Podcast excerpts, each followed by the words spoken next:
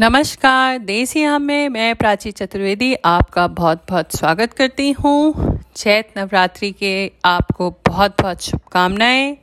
चैत नवरात्रि के साथ ही हिंदू नववर्ष की भी शुरुआत होती है तो सभी को नववर्ष की बहुत बहुत शुभकामनाएँ। आने वाले साल आप और आपके परिवार, आपके दोस्तों के लिए बहुत मंगलमय हो। यही मेरी शुभकामनाएँ हैं। मुझे मेरी नानी द्वारा एक चैत नवरात्रि की कहानी सुनाई गई थी। तो आपसे साझा करती हूँ आज वो कहानी में। महिषासुर नाम का एक शक्तिशाली राक्षस था। वो अमर होना चाहता था और इस इच्छा के चलते उसने ब्रह्मा जी की कठोर तपस्या की। ब्रह्मा जी ने उसकी तपस्या से खुश होकर उसे दर्शन दिए और कहा, तुम वरदान मांग सकते हो। महिषासुर ने कहा, मुझे अमर होने का वरदान दीजिए। ब्रह्मा जी बोले, मृत्यु तो सभी की निश्चित है। ऐसा तो हो ही नहीं सकता। जीवन और मृत्यु को छोड़कर जो चाहो मांग लो। ऐसा सुनकर महिषासुर ने कहा, ठीक है प्रभु, ऐसा वरदान दीजिए कि मुझे ना देवता और ना ही दाना मार सके। अगर वध हो तो किसी स्त्री के हाथों ही हो। ब्रह्मा जी ने तथास्तु कहा और चले गए। महिषासुर ने देवताओं को बहुत परेशान किया, उसने दानवों को भी बहुत परेशान किया और दानवों का राजा बन गया।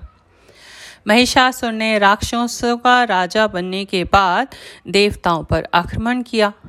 देवताओं ने एकजुट होकर महिषासुर का सामना करने का निश्चय किया, जिसमें भगवान शिव और विष्णु ने भी उनका साथ दिया।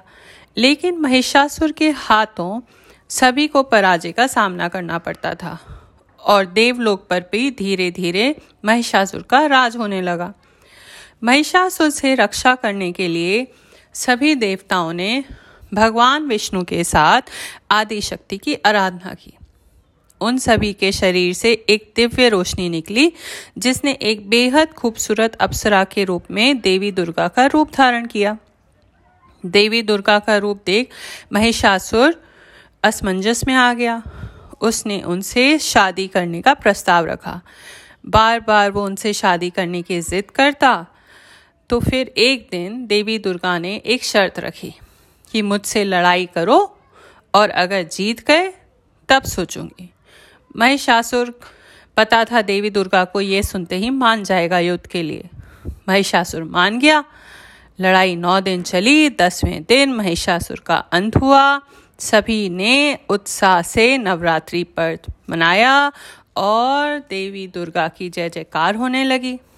तो इसी, से देवी दुर्गा ने राक्षस का वध किया।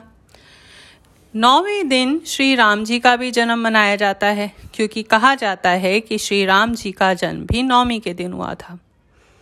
और ऐसे देखें तो चैत नवरात्रि का महत्व, महाराष्ट्र, आंध्र प्रदेश, तेलंगाना, कर्नाटका काफ़ी जगह अच्छे से मनाया जाता है। चैत नवरात्रि के अंत में ही रामनवमी भी मनाई जाती है। तो ऐसे सब शहरों में सारी जगह नवरात्रि पूरे हर्षोल्लास से मनाई जाती है। लोग सुबह नहा धो के पूजा करते हैं, अपने घर में दीपक जलाते हैं, सारी देवियों की पूजा करते हैं। और एकदम लीन हो जाते हैं सारी पूजा में, जिससे उनका दिमाग भी शांत हो जाता है। और इसका एक वैज्ञानिक कारण भी है। इससे क्योंकि पूरा सारी ऋतुएँ बदली बदलती हैं तो आमतौर पर शरीर में वात, पित्त, कफ का समायोजन घटता बढ़ता रहता है तो जिससे रोग प्रतिरोधक क्षमता यानी इम्यूनिटी कम हो जाती है। तो इन नौ दिनों में अगर आपने देखा होगा, लोग उपवास करते हैं, जिससे शारीरिक शुद्धि होती है। ध्यान करते हैं, हवन करते हैं, वातावरण शुद्ध होता है तो कई बीमारियों से रक्षा होती है।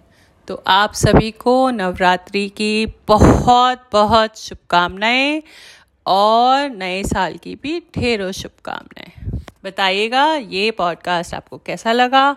शुक्रिया, धन्यवाद।